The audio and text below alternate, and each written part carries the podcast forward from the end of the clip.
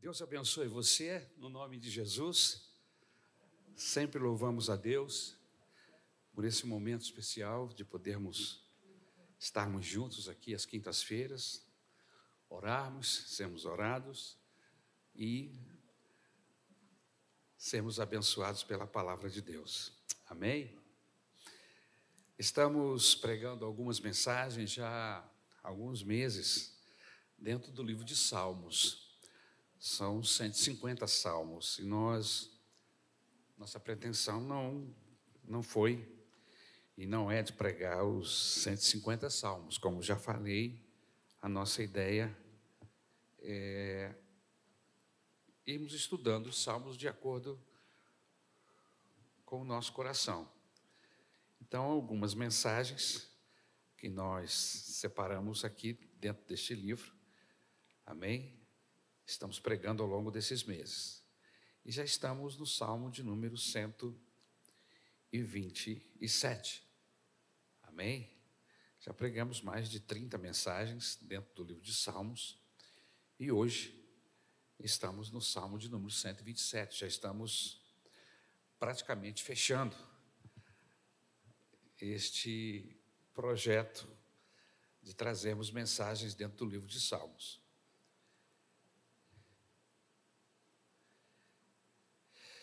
Salmo de número 127. Todo bem procede de Deus, é o tema da nossa mensagem esta noite. Amém? É um texto pequeno, de cinco versículos. Eu vou ler na Nova Almeida, atualizada. O texto diz assim: Se o Senhor não edificar a casa, em vão trabalham os que a edificam. Se o Senhor não guardar a cidade, em vão vigia a sentinela. Será inútil levantar de madrugada, dormir tarde, comer o pão que conseguiram com tanto esforço aos seus amados, ele o dá enquanto dormem. Herança do Senhor são os filhos, o fruto do ventre, seu galardão. Como flechas na mão do guerreiro, assim são os filhos da sua mocidade. Feliz o homem que enche deles a sua aljava, não será envergonhado quando enfrentar os seus inimigos no tribunal. Meu Deus, eu rogo a tua graça e o teu favor sobre as nossas vidas. Eu peço que tu venha nos ajudar no entendimento desta palavra, desta mensagem, deste texto, de forma que o teu Espírito possa aplicar aos nossos corações as lições que este texto tem para nós. Ensina-nos, ó oh Deus, me ajuda, Salvador, a passar para a igreja aquilo que tu queres. Por isso eu te peço uma mente fértil, uma mente tocada pelo teu Espírito Santo, de forma que possamos todos sair daqui abençoados através da tua palavra. Eu rogo esta graça sobre a minha vida, sobre a vida dos que me ouvem, aqui presente, aqueles que estão em casa nos assistindo através do YouTube. Que a tua bênção esteja sobre todos nós. É no nome de Jesus que nós te pedimos. Amém. Graças a Deus. Antes de começarmos no texto que lemos, eu preciso falar à igreja que nós temos aqui, no decorrer da semana, uns cultos nos lares que não tem a ver com PG. Nós temos pequenos grupos que funcionam todas as terças-feiras em diversos endereços. Isso ao longo de todo o ano, toda terça-feira, a gente acaba às vezes no período de férias, a gente dá um tempo, mas aí passou as férias, a gente retorna, é assim que funciona o PG. Mas esses cultos nos lares, são cultos, nós denominamos de cultos nos lares, culto de ação de graça. Você tem mil motivos, motivos que Deus, de Deus na sua vida. Você foi abençoado em algum momento, de alguma forma, e você quer celebrar ao Senhor com um culto de ação de graça. E aí então você chama a Zane, queria que a Zane ficasse de pé. Você chama o nosso diácono João, eu não sei se o João está por aqui, por dentro. Amém? Mas ele estava ali até há pouco tempo atrás. E esses irmãos, eles são os responsáveis em agendar esses cultos nos lares. E você marca uma data, uma segunda-feira, é sempre numa segunda-feira, não é isso, Zane? Uma segunda-feira, e com maior alegria, tem um grupo de irmãos aqui que vão com violão, tamborim, pandeiro, e gente para dar testemunho, e faz um cultão lá na sua casa. É uma grande oportunidade de você evangelizar, de você convidar os seus parentes, amigos, convidar os seus vizinhos, pessoas da rua, pessoas do prédio, para esta reunião, amém? De celebração a Deus, esse culto de ações de graça. Então, para falar a verdade, se o objetivo é evangelizar, a gente não precisa de muita coisa para fazer esse culto, não. Vai arrancar o, o, o siso, já pode comemorar, está entendendo? Tem gente que deixa para arrancar o siso depois dos 35 anos. Aí você vai lá, poxa, pastor, arranquei o siso, uma boa oportunidade para você dar um culto de São de graça. Entendeu? Então, motivo não falta para você convidar esses irmãos para que a gente possa ir na sua residência, fazer um culto de bênção, onde nós vamos orar pela sua família, orar por você, orar pelos seus convidados, tem uma mensagem de Deus, e aí o seu vizinho está lá, e aí o seu pai está lá, a sua mãe está lá, aquela pessoa querida que você convidou, serão alvos da palavra de Deus, dos louvores, dos testemunhos, e aí recebem Jesus como Salvador, e depois você os traz aqui na igreja, a gente faz uma festa. Olha, é uma ótima oportunidade de, de evangelizar esses cultos que acontecem nos lares. Então, mais do que nunca, amém? Chame, entre em contato com a Zane, com o nosso diácono João, pegue a agenda, agenda uma segunda-feira dessa. Nós temos aí o semestre todo pela frente e você pode fazer isso em nome de Jesus. Eu tenho certeza que Deus vai abençoar a sua vida e vai abençoar essa reunião em nome de Jesus. Amém? Muito bem. Todo bem procede de Deus. Este salmo, como nós já buscamos informações aqui no próprio texto, é um salmo, é um cântico de romagem, um cântico de peregrinação. Esses cânticos, esses salmos, eles eram entoados nos momentos de peregrinação para a Cidade Santa, Jerusalém cantado pelas estradas, e com isso eles refletiam melhor sobre as bênçãos de Deus. Eles iam caminhando em direção à cidade, aonde iriam cultuar e viver uma semana de festa. Você sabe que o povo judeu na época, os israelitas, tinham festas e festas o ano todo. E Todos os judeus, os israelitas, mesmo aqueles que não viviam dentro do território, eles eram convidados. E um bom judeu, pelo menos uma ou duas festas anuais ele frequentava. Então, havia sempre multidões nos caminhos em direção a Jerusalém, caminhando, se encontravam e iam juntos para a festa. O próprio Senhor Jesus, quando tinha oito anos de idade, ele foi levado pelos seus pais e a famílias, né? muitas famílias caminhando juntos. Foi exatamente nesse período que Jesus acabou ficando para trás em uma, né? no templo. Mas o alvo da família era uma festa, uma dessas festas comemoradas pelo povo. E segundo a gente entende, segundo dizem os estudiosos, eles iam cantando os salmos, cantando e meditando naquilo que cantavam. Eles iam cantando pelas estradas, onde eles podiam refletir melhor sobre as bênçãos incontáveis que Deus derramava sobre a vida de cada um deles, sobre a vida do povo. Este salmo ele foi escrito por Gedidias. Rapaz, quem é esse cidadão?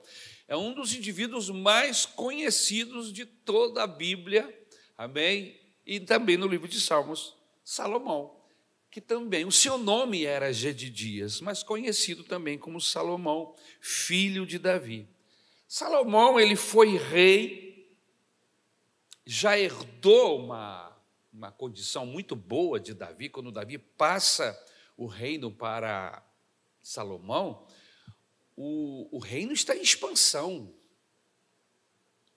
Davi foi um dos reis mais ricos, aonde acumulou muita riqueza para o próprio povo de Israel, como para si mesmo. Era um homem muito rico. E Salomão herda essa condição.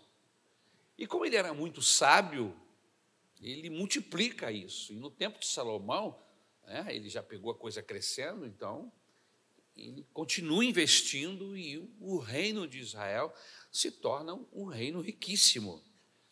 E Salomão era o grande rei, rico e sábio.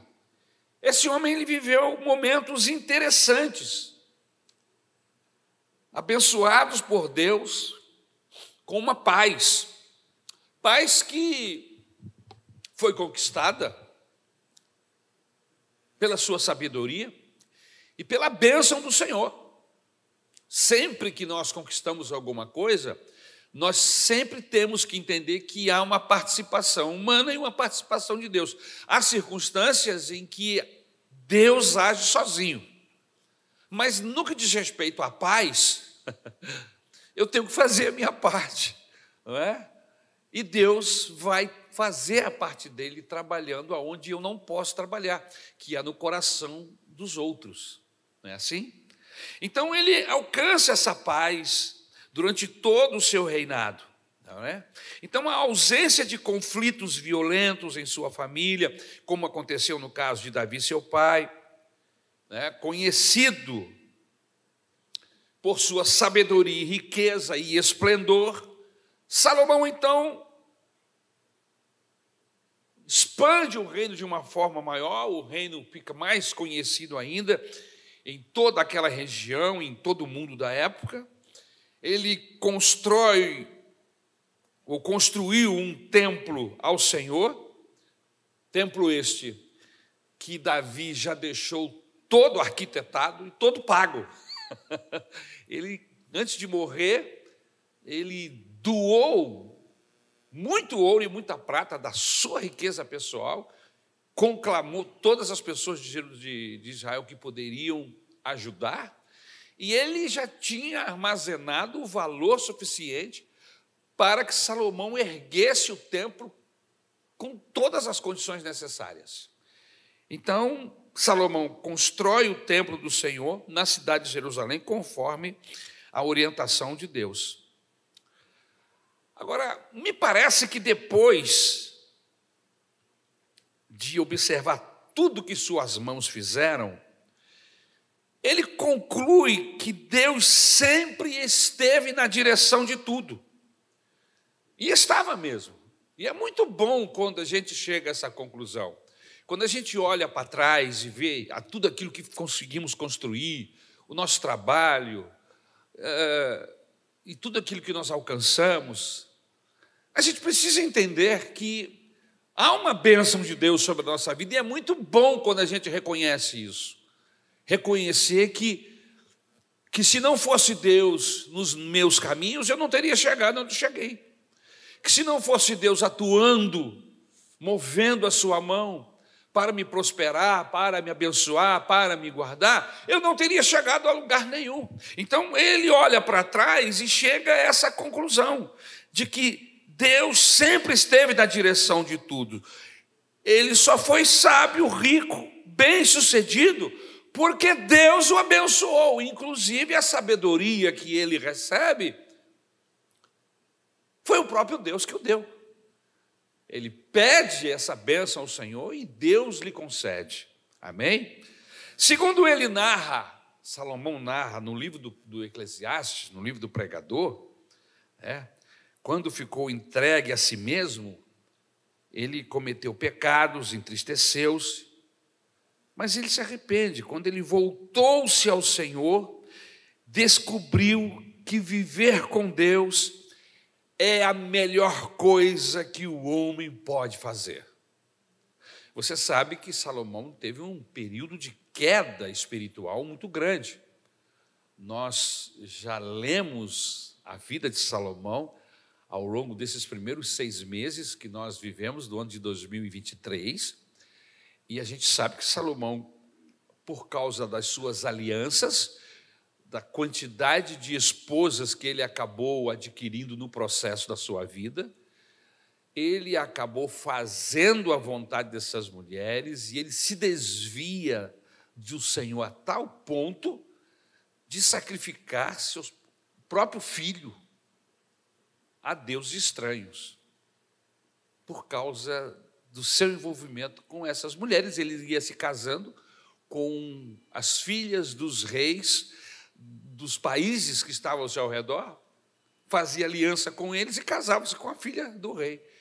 Mas ela vinha para Israel e trazia seus hábitos, seus costumes, suas religiões, e isso foi contaminando o coração de Salomão e também o coração do povo. Né? E ele viveu dias ruins.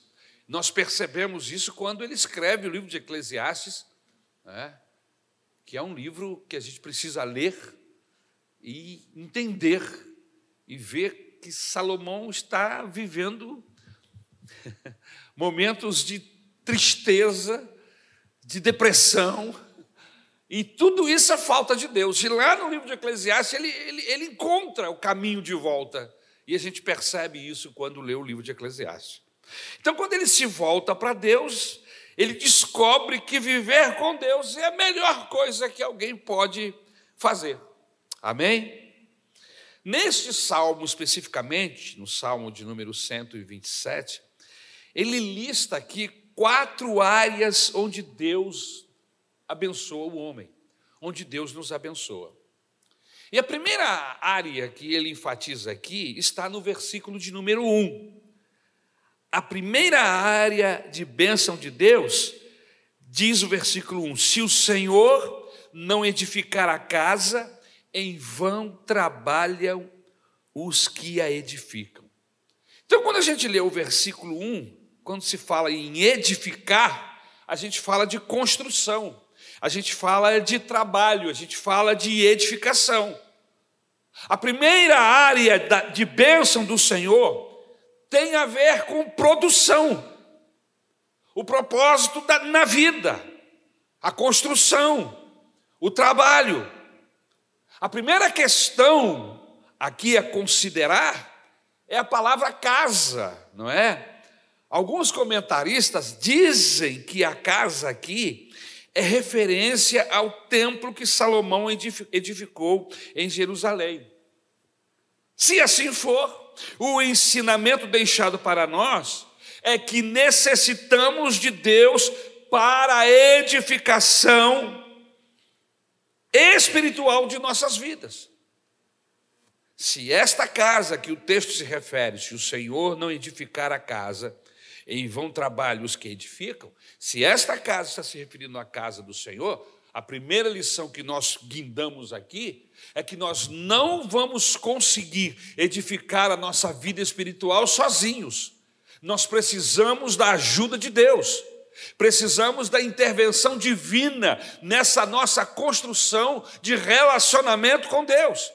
Ora, qualquer relacionamento envolve duas partes, não é assim?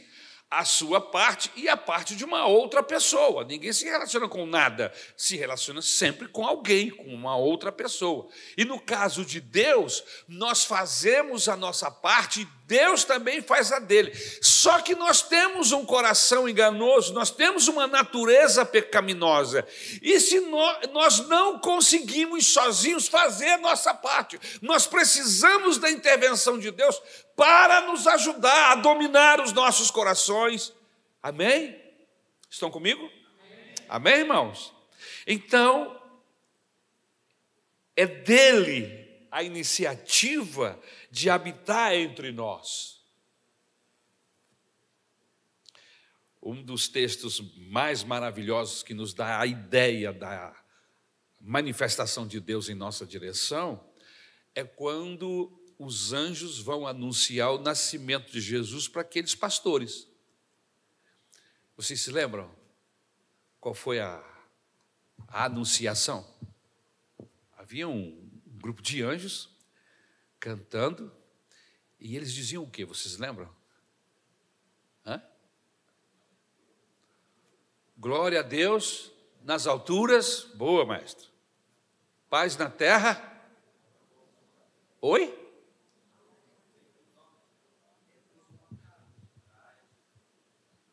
Não lembram disso? Vamos lá, vamos, vamos. Boa vontade de quem mesmo? Não, não, não. O homem não tem boa vontade uma com Deus. É boa vontade de Deus para com os homens. Então, o, o, o que nós estamos tentando dizer aqui é dar base ao que estamos falando. A salvação, ela vem de cima, ela não vem de baixo. O homem não consegue fazer nada por si. Então, na verdade, é Deus se manifestando em direção ao homem a ação de salvação, de bênção para o homem, ela parte de cima para baixo. É Deus ajudando, é Deus abençoando, é boa vontade de Deus para com os homens. Amém? Então é, isso é muito importante. A iniciativa de abençoar o homem, ela é de Deus. Ele se coloca no meio do seu povo e os abençoa com a sua presença.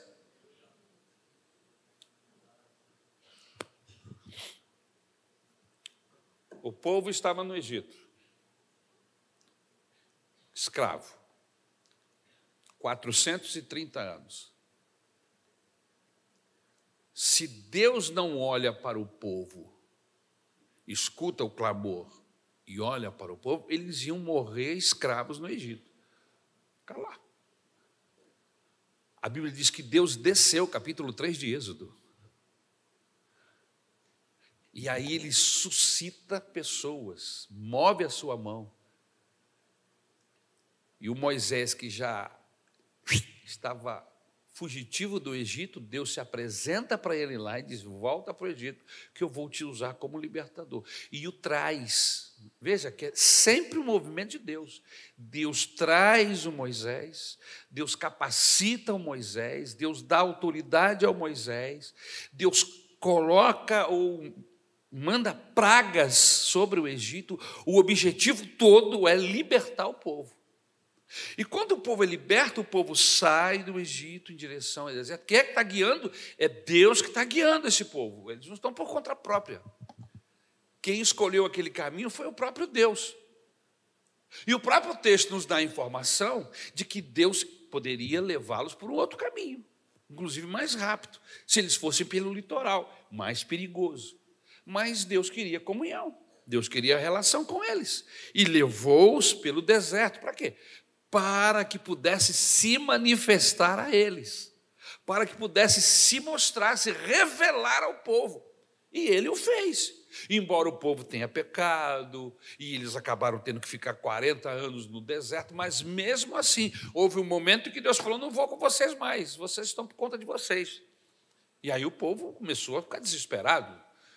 Disse: Não, vou mandar um anjo, porque eu disse que eu ia guiar vocês, vou mandar um anjo. E eles falaram assim: Nós não queremos o anjo, nós queremos ir a tua presença. E a presença de Deus se faz no meio daquele povo de, de que maneira? Durante o dia, uma nuvem enorme que cobria o povo. Eles não tinham sol escaldante do deserto.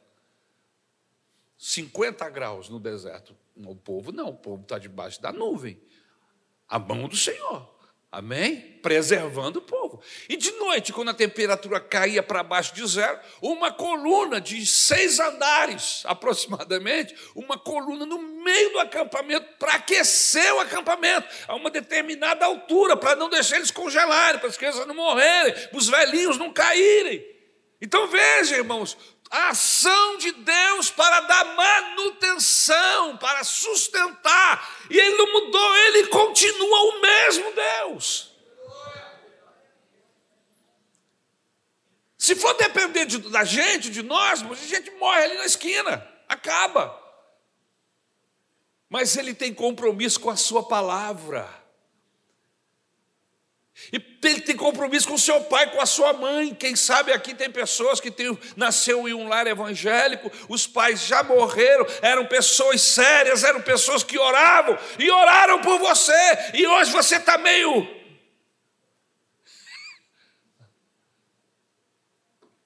E aí Deus está olhando para você porque Ele está ouvindo, ouviu as orações de seus pais, assim como muitas vezes Ele quis agir com disciplina severa e não fez por amor a quem?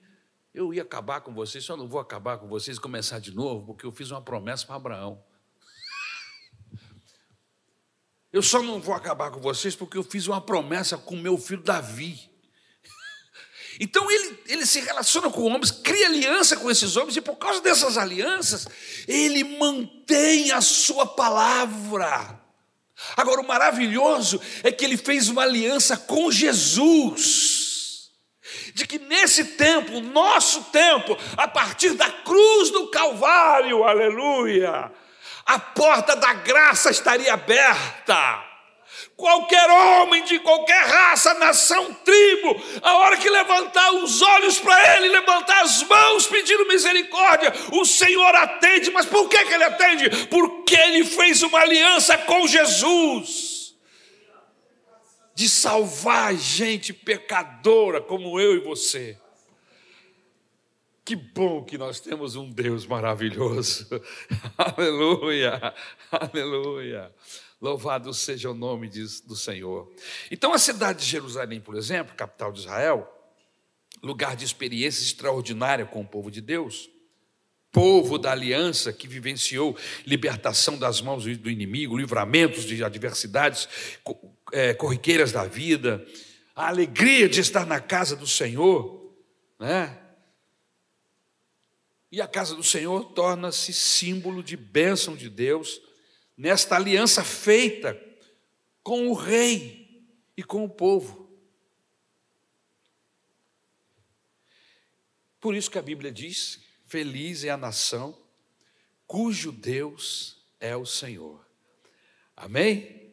Então, a primeira área de bênção de Deus é na nossa vida espiritual, a nossa casa Agora, a casa aqui também pode ser lar ou família, como o próprio Salmo explica mais à frente, como o Salmo de número 128 descreve, que bem-aventurado é o homem que teme ao Senhor. O Salmo 128, próximo Salmo, né? A aliança de Deus é uma aliança com a família. Interessante isso. O chamado de Abraão para ser bênção e o texto diz que ele seria bênção para todas as famílias da terra. Então Deus é aliançado com a família, família é coisa de Deus. Por isso que todo e qualquer projeto humano que tem como alvo desfragmentar, destruir a família, está lutando contra algo que é de Deus, a família é coisa de Deus.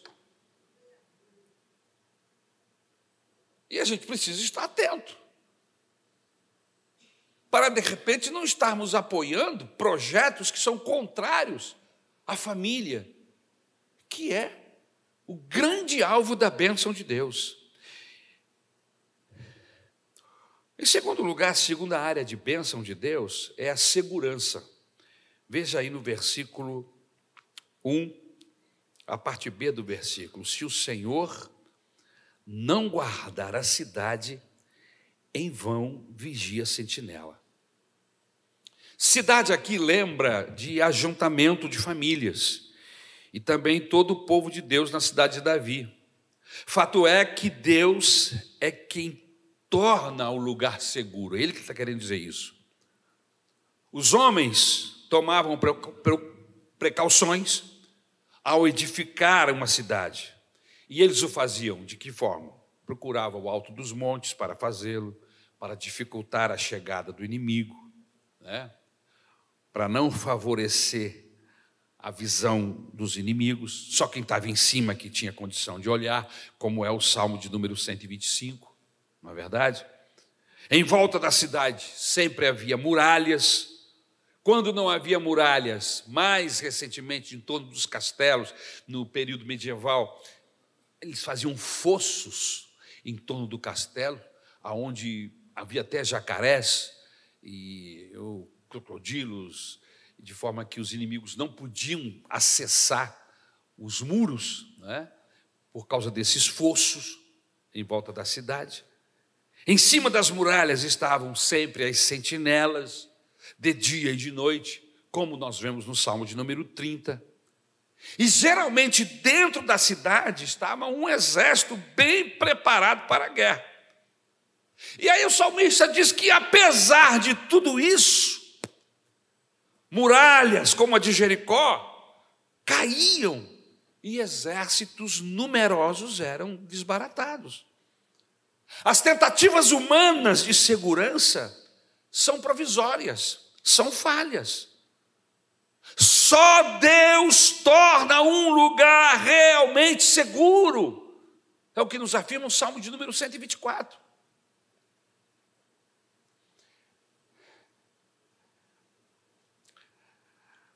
Há um outro salmo que fala de segurança, de cidade, né? É o salmo de número 121? Me ajudem, por favor.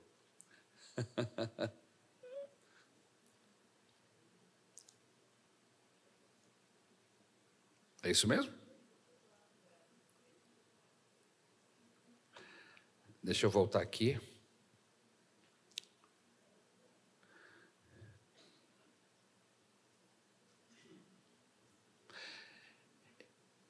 Ele aqui está falando de segurança também, mas não é bem esse salmo que eu estou me referindo. Eu vou me lembrar. Não.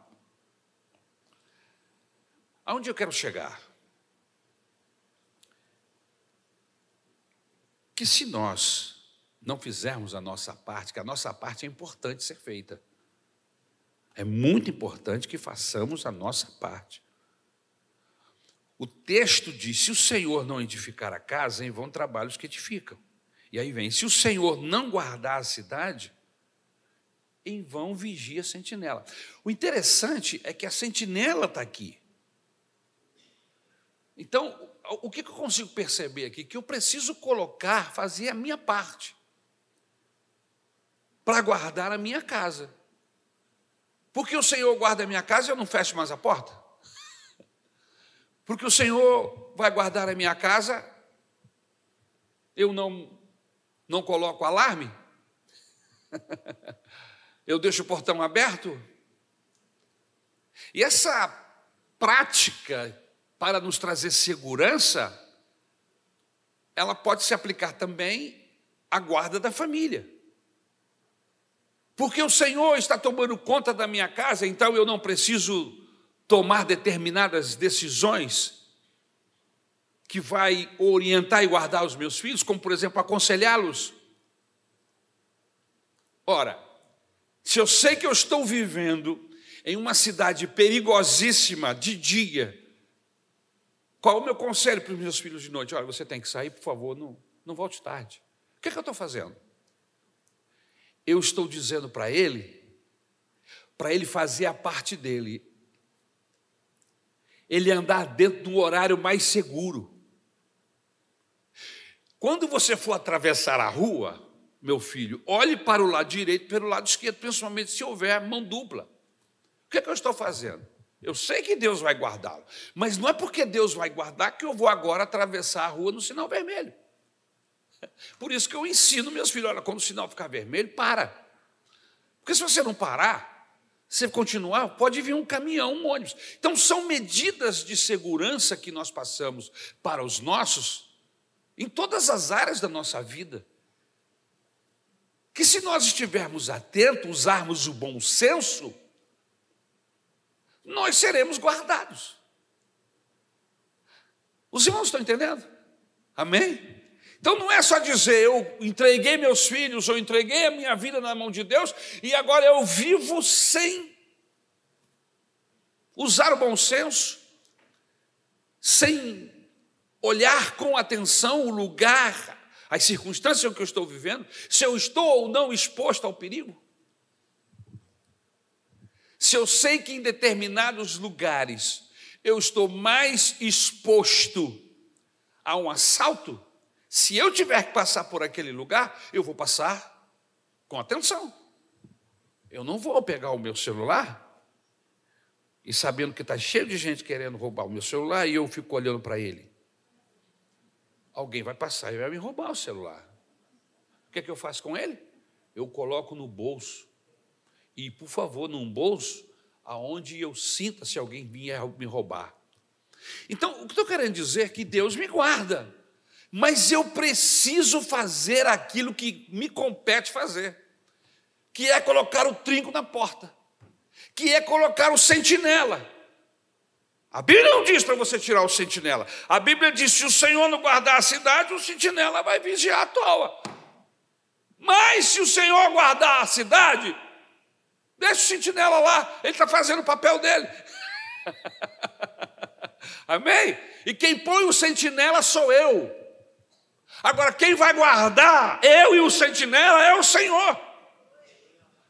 Vocês estão entendendo? Eu vejo aí a minha ação para proteger a minha casa, proteger a minha família, me proteger e isso não diz respeito só à questão do sentinela em si, mas a todo tipo de exposição, de circunstância contrária que a minha família venha viver, se eu estiver orientado, capacitado, os meus filhos, a minha esposa, a minha família, passado para eles entendimento, eles vão saber caminhar e vão andar em lugares aparentemente perigosos, difíceis, mas como eles sabem se conduzir, como eles sabem qual caminho tomar, eles serão guardados. Não é como aquela historinha sem vergonha da bandidinha do chapéu vermelho, do chapéuzinho vermelho que a gente ouvia quando era criança, e a mãe dizia: Minha filha, não vá pelo caminho da floresta, porque o caminho da floresta tem o lobo. Mas a miserávelzinha não foi justamente pelo caminho da floresta? Ou seja, ela era uma menina desobediente. E quando ela foi pelo caminho da floresta, o que, que aconteceu? Ela encontrou o inevitável, o que ela já sabia, porque a mãe já havia avisado.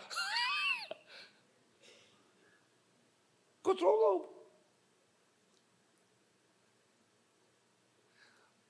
E tanto quando a Bíblia diz que nós precisamos saber que caminho estamos andando e caminharmos na senda do Senhor, debaixo da orientação e da autoridade da palavra de Deus, caminharmos segundo o que diz a palavra de Deus, nós estamos guardados. O inimigo vai deixar de nos tentar? Não. Vai, tentar, vai, vai deixar de agir contra nós? Não. Mas nós estamos caminhando, estamos seguros, porque estamos dentro do caminho que o Senhor nos colocou. O inimigo tem acesso a esse caminho? Até tem, mas ele não pode nos tocar, porque nós somos do Senhor. Agora, quando nós nos desviamos, saímos, ficamos expostos. Amém? Então, falando de lá, podemos colocar muros em torno da nossa família, podemos ensinar, admoestar, corrigir, mas a graça de Deus é que torna o lar um lugar seguro. Podemos ter muitos filhos para guerrear contra o inimigo, mas, como no caso de Jó, podemos perder todos eles Deus é quem abençoa uma família com paz. Deus é quem edifica e protege a casa. É isso que o salmista está querendo dizer. Em terceiro lugar, terceira área em que Deus abençoa é a área da provisão. Versículo de número 2. Inútil vos será levantar de madrugada, repousar tarde, comer o pão que penosamente granjeaste. Aos seus amados, Deus o dá enquanto dorme. Deus está ensinando o que aqui? O que, que o salmista está querendo passar para a gente? Ele está ensinando o ócio? Tá? Ele está ensinando o ócio para todo mundo ficar sem fazer nada? É isso que ele está ensinando? Já que Deus vai dar tudo? Não. É isso que ele está falando? Não. Salomão não diz para o homem cruzar os braços e, e pernas e viver esperando o maná cair toda manhã. Não, ele não está dizendo isso. Aos Tessalonicenses, o apóstolo Paulo diz o seguinte: quem não quer trabalhar, que também não coma. Então, a comida está ligada ao trabalho. No Éden, as pessoas assim, ah, bom, foi na época do Adão.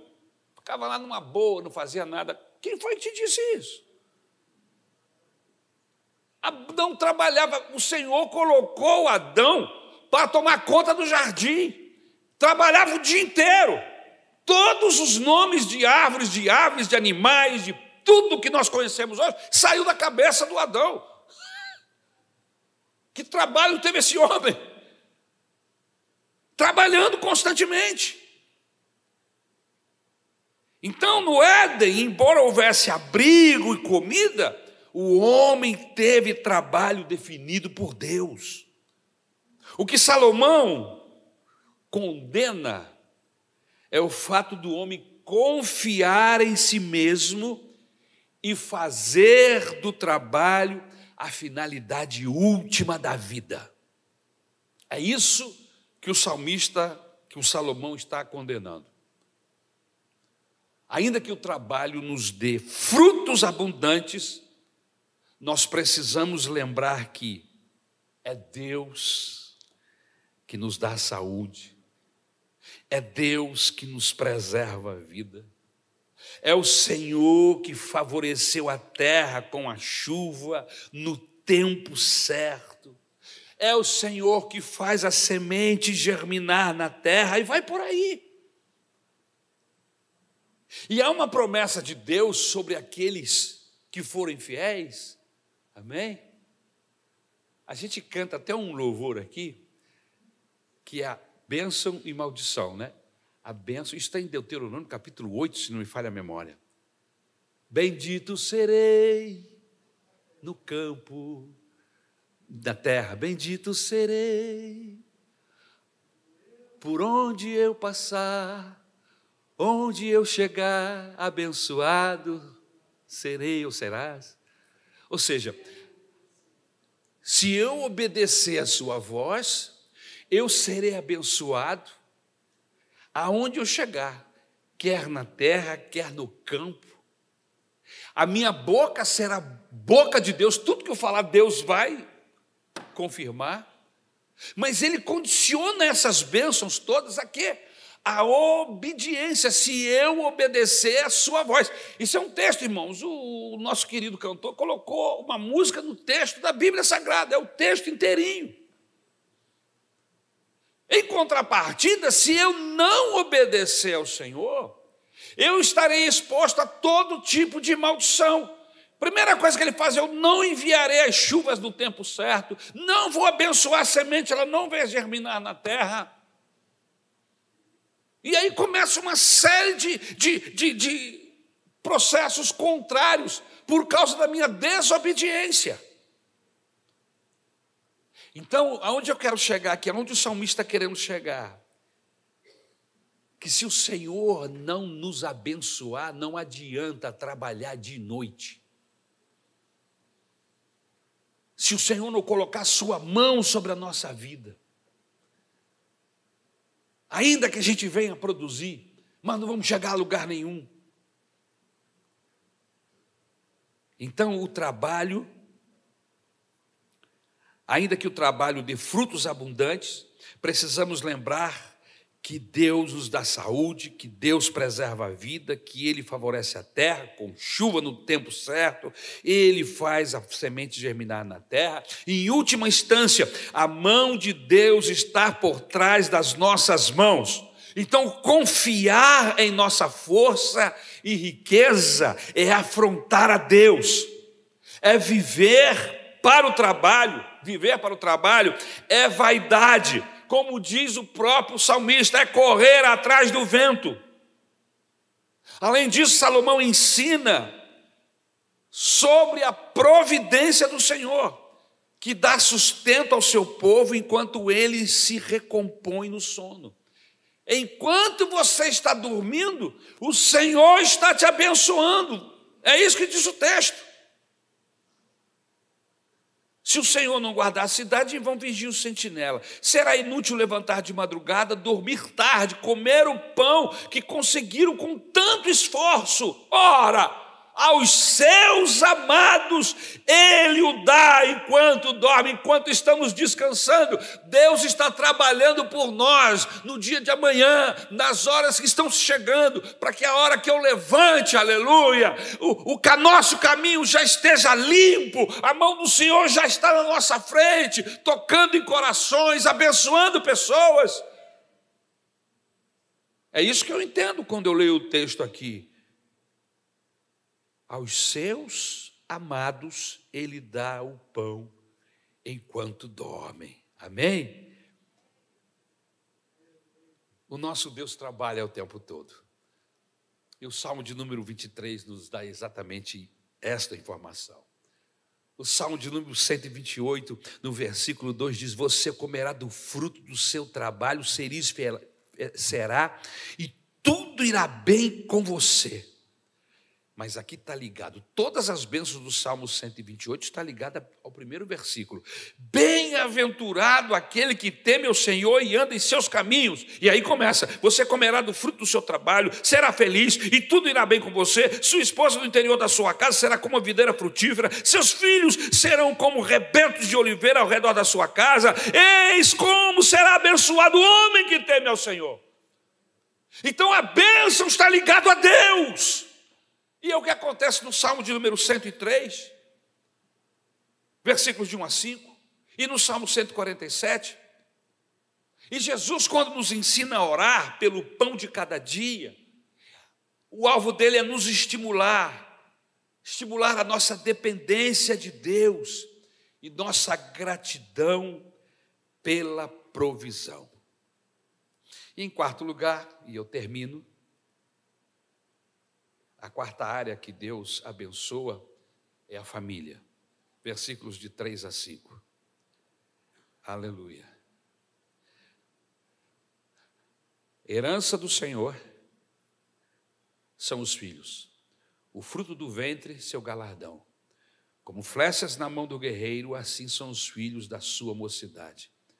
Feliz o homem que enche deles a sua aljava, não será envergonhado quando enfrentar os seus inimigos no tribunal. Então veja que a quarta bênção, a quarta área que Deus abençoa é a família. E de forma especial, abençoa com os filhos.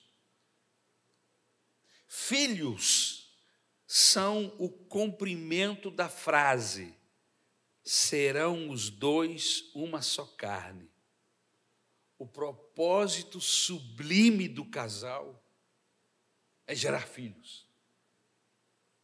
Inclusive, essa ideia que muita gente tem hoje de não gerar filhos, não é uma ideia bíblica. E eu não estou falando de encher a terra, não.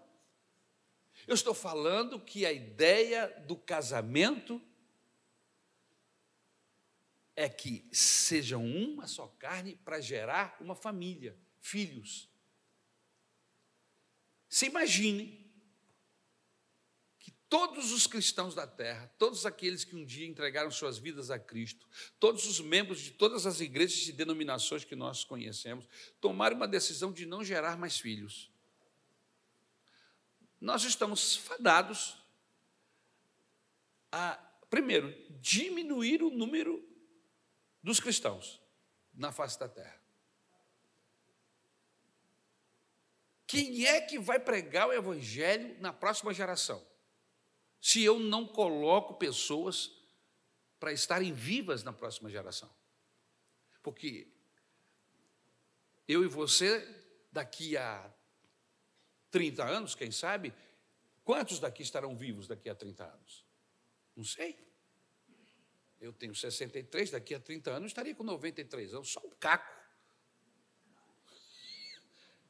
Com 93 anos, eu consigo sobreviver, se vivo estiver. Não tenho mais força nem condição de fazer absolutamente nada, senão me manter vivo. Quem é que vai levar a mensagem? Quem é que vai dar seguimento ao projeto de Deus? Ou seja, o Evangelho, o projeto de Deus vai acabar na nossa geração. Então, gerar filhos é propósito de Deus. São os nossos filhos que vão levar essa igreja, inclusive, adiante. Ora, se os, os membros da Maranata resolverem não gerar mais filhos, a nossa igreja está findada a acabar daqui a alguns anos mais. Mas se todos nós tivermos o compromisso com Deus de gerarmos famílias, as nossas famílias, os nossos filhos serão os, os pastores, serão os diáconos, serão os cantores, serão os vasos de Deus que o Senhor vai poder utilizar na, na outra e na outra e na outra geração. Então, filhos são o cumprimento da frase: serão os dois uma só carne. O propósito sublime do casal. Filhos são heranças do Senhor. Filhos são coisas preciosas, pertencentes a Deus, que nos é dada para administrarmos da melhor maneira possível para o progresso.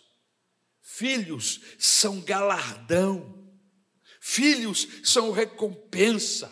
Filhos são presente, filhos são bênção de Deus para o casal, para a família e para as gerações.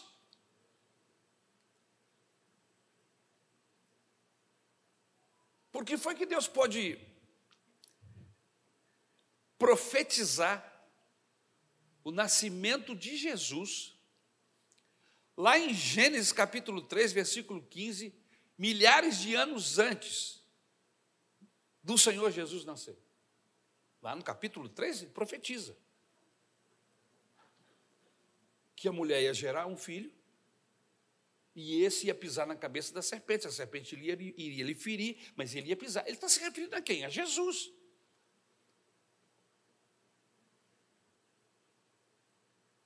Se aquelas famílias ali não gerassem, não chegaria até lá.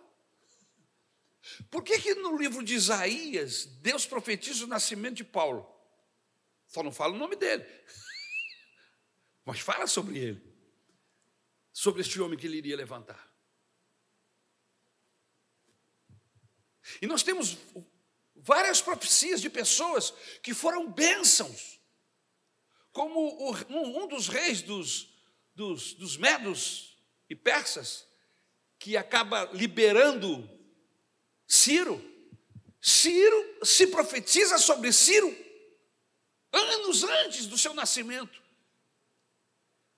Falando sobre esse nascimento desse rei que, iria, que Deus iria usar para abençoar o povo de Israel que estava na Babilônia. Se não houvesse uma continuidade nas gerações, essa pessoa não apareceria naquele lugar certo para Deus usar.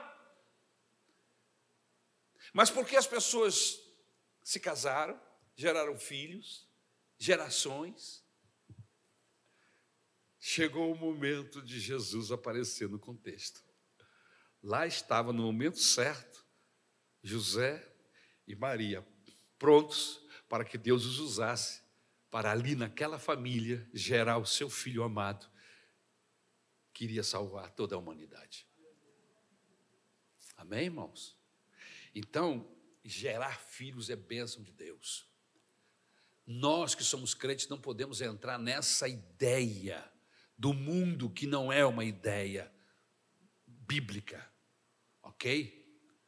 Nós temos que gerar filhos. Inclusive, isso, essa situação ela é tão complicada, irmãos, que nós temos alguns países do mundo que estão perdendo a sua característica porque os seus. Uh, cidadãos resolveram não gerar mais filhos.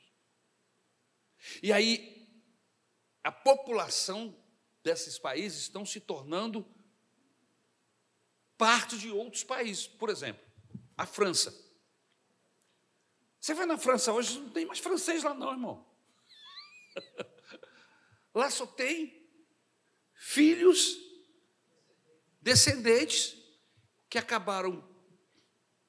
Eles tomaram a decisão de gerar dois filhos, um filho, e com isso, eu não sei explicar, que eu não sou formado na área, mas eu já li sobre, a esse respeito. A população original da, da França, ela está se, se acabando, está diminuindo. Essa geração que vai morrer agora, me parece que é a última ou a penúltima. Por quê? Há tanta imigração, tanta imigração, que os outros povos de outros países, com outras religiões, com outros costumes, estão tomando conta daquela região que era de franceses, e daqui a alguns anos mais não tem mais franceses. Eles, vai estar ali um outro povo, com uma outra cultura. O povo genuíno que estava ali acabou. Porque decidiu-se de ter só um filho ou dois. A população brasileira, isso não pode acontecer porque até a minha geração, nossos pais tinham cinco, seis, sete filhos. Mas agora, com essa cabeça que nós temos agora atual, de gerar um filho, dois filhos, os brasileiros vão desaparecendo. E se a gente não tiver entendimento e começar a receber pessoas de outros países, de outras nações, com outros hábitos, com outras religiões, daqui mais alguns anos não haverá mais brasileiros genuínos, mas sim brasileiros que se tornaram brasileiros porque são oriundos de outros países, ou da África, ou do Oriente Médio, e vai por aí. E aí você, quando isso acontece, muda a cultura do país, quando isso acontece, muda os processos religiosos, e vai por aí. Então, filhos é bênção de Deus. Amém? Filhos são flechas na mão do guerreiro responsabilidade ao fazer, preparar esse filho para a vida. E nós estamos vivendo um momento muito difícil, meus irmãos. Nós precisamos preparar os nossos netos, porque eles são os, os nossos. São aqueles que precisam ser preparados para resistirem a todo tipo de ideia contrária a Deus à família, aos princípios bíblicos, se nós não prepararmos os nossos filhos como flechas, para que no tempo deles eles possam resistir firme no Senhor, não serem vulneráveis, despreparados ao nível que qualquer ideia, qualquer pensamento, ideologia os arrebata, os rouba do, dos princípios éticos, morais e bíblicos. Então nós precisamos sim gerar filhos, mas não apenas gerar, mas prepará-los para que eles façam o que nós estamos fazendo hoje. Nós estamos resistindo, porque os nossos avós não estão mais aqui para resistir. Somos nós que temos que estar com a luz acesa, dizendo: olha, o caminho é por aqui, siga-me, olha, vamos olhar para a Bíblia. Se não tiver lá na frente, quem pregue essa palavra? Nós falhamos no que diz respeito ao preparo dos nossos filhos, eles serão rapidamente tragados, diluídos nas ideologias loucas e malignas que já estão nos nossos dias e que virão e que irão piorar nos anos vindouros. Então, veja como é importante nós olharmos para este salmo com um olhar diferenciado. Filhos são flechas na mão do guerreiro ele fala de responsabilidade ao fazer esse filho, mas também ao preparar, dar a ele toda a condição para que ele exerça a função dele no momento próprio. Ele precisa estar preparado. Filhos são sustentação do lar. Quanto ao número, quanto à força e quanto à perpetuação. Amém? Os irmãos entenderam? Vamos ficar de pé em nome de Jesus.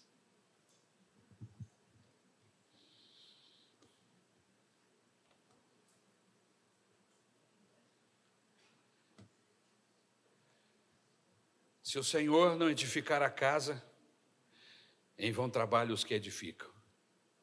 Se o Senhor não guardar a cidade, em vão vigia a sentinela. Será inútil levantar de madrugada, dormir tarde, comer o pão que conseguiram com tanto esforço. Aos seus amados ele o dá enquanto dormem. Herança do Senhor são os filhos, o fruto do ventre seu galardão. Como flechas na mão do guerreiro, assim são os filhos da sua mocidade.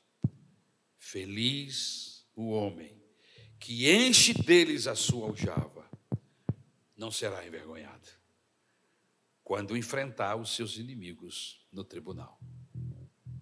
Eu acredito que a gente entendeu um pouquinho mais do Salmo de número 127. Amém? Vamos orar? Vamos pedir a Deus para nos ajudar com esse entendimento. Tudo aquilo que nós percebemos quando lemos, quando estudamos este salmo, para nós aplicarmos em nossas vidas. Não adianta a gente, a gente ter conhecimento ter conhecimento e não praticar é pior. A condenação é maior sobre aqueles que sabem. Então, de uma perspectiva, é melhor às vezes nem saber. Porque se você sabe e não faz certo, é pior. Por isso que a pena sobre os que sabem é maior do que sobre aqueles que ignoram. Um juiz, por exemplo, um policial, um, um promotor da lei, ele não pode prevaricar. Segundo a lei, se ele prevarica, o peso da lei é maior sobre ele porque ele sabe. Então, quando um juiz se desvia e prevarica, a lei sobre ele tem que ser pior, maior do que sobre o cidadão comum. Porque o cidadão comum ignora muitas e muitas leis. Mas ele não, ele estudou, ele domina. E muitos deles, às vezes, manipulam as leis seu, ao seu favor. A Bíblia diz que aquele que sabe mais será mais exigido. Então, nós que estamos com a consciência, estamos recebendo sabedoria de Deus para entendermos a Bíblia Sagrada, se nós não a colocamos em prática, o nosso pecado é maior. Então, em nome de Jesus, vamos orar agora. Vamos pedir a Deus para Deus nos ajudar, para que não sejamos apenas espectadores, mas cumpridores da palavra de Deus, porque há uma bênção especial sobre aqueles que leem e sobre aqueles que praticam a palavra de Deus. Amém? E eu quero essa bênção para a minha vida, eu quero ser abençoado como alguém, não apenas que lê, não apenas que tem entendimento de alguma matéria bíblica, mas principalmente que pratica aquilo que sabe, ser praticante daquilo que sabe. Vamos pedir ao Senhor, pastor, pode orar conosco, em nome de Jesus.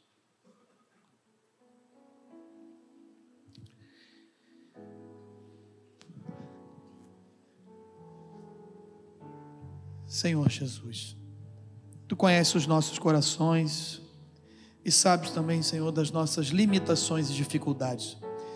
Nós precisamos de Ti, Senhor. Nós somos fracos, somos tendenciosos, mas há poder no nome do Senhor Jesus.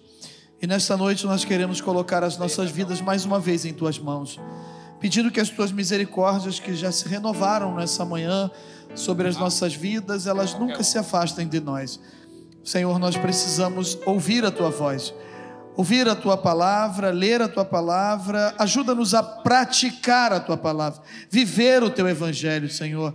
O evangelho que são as boas novas, que nos tira, Senhor, da cegueira, que nos tira, Senhor, da ignorância e abre a nossa visão para conhecer a tua verdade e o teu caminho.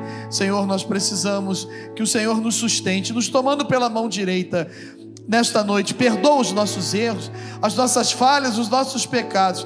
E nós estamos aqui diante de Ti, nos colocando, Senhor, à Tua disposição. Trabalhe nos nossos corações, trabalhe no nosso interior, nas nossas vidas e tira, Senhor, aquilo que não pertence a Ti, aquilo que não te agrada e que possamos ser transformados no nome do Senhor Jesus, Pai.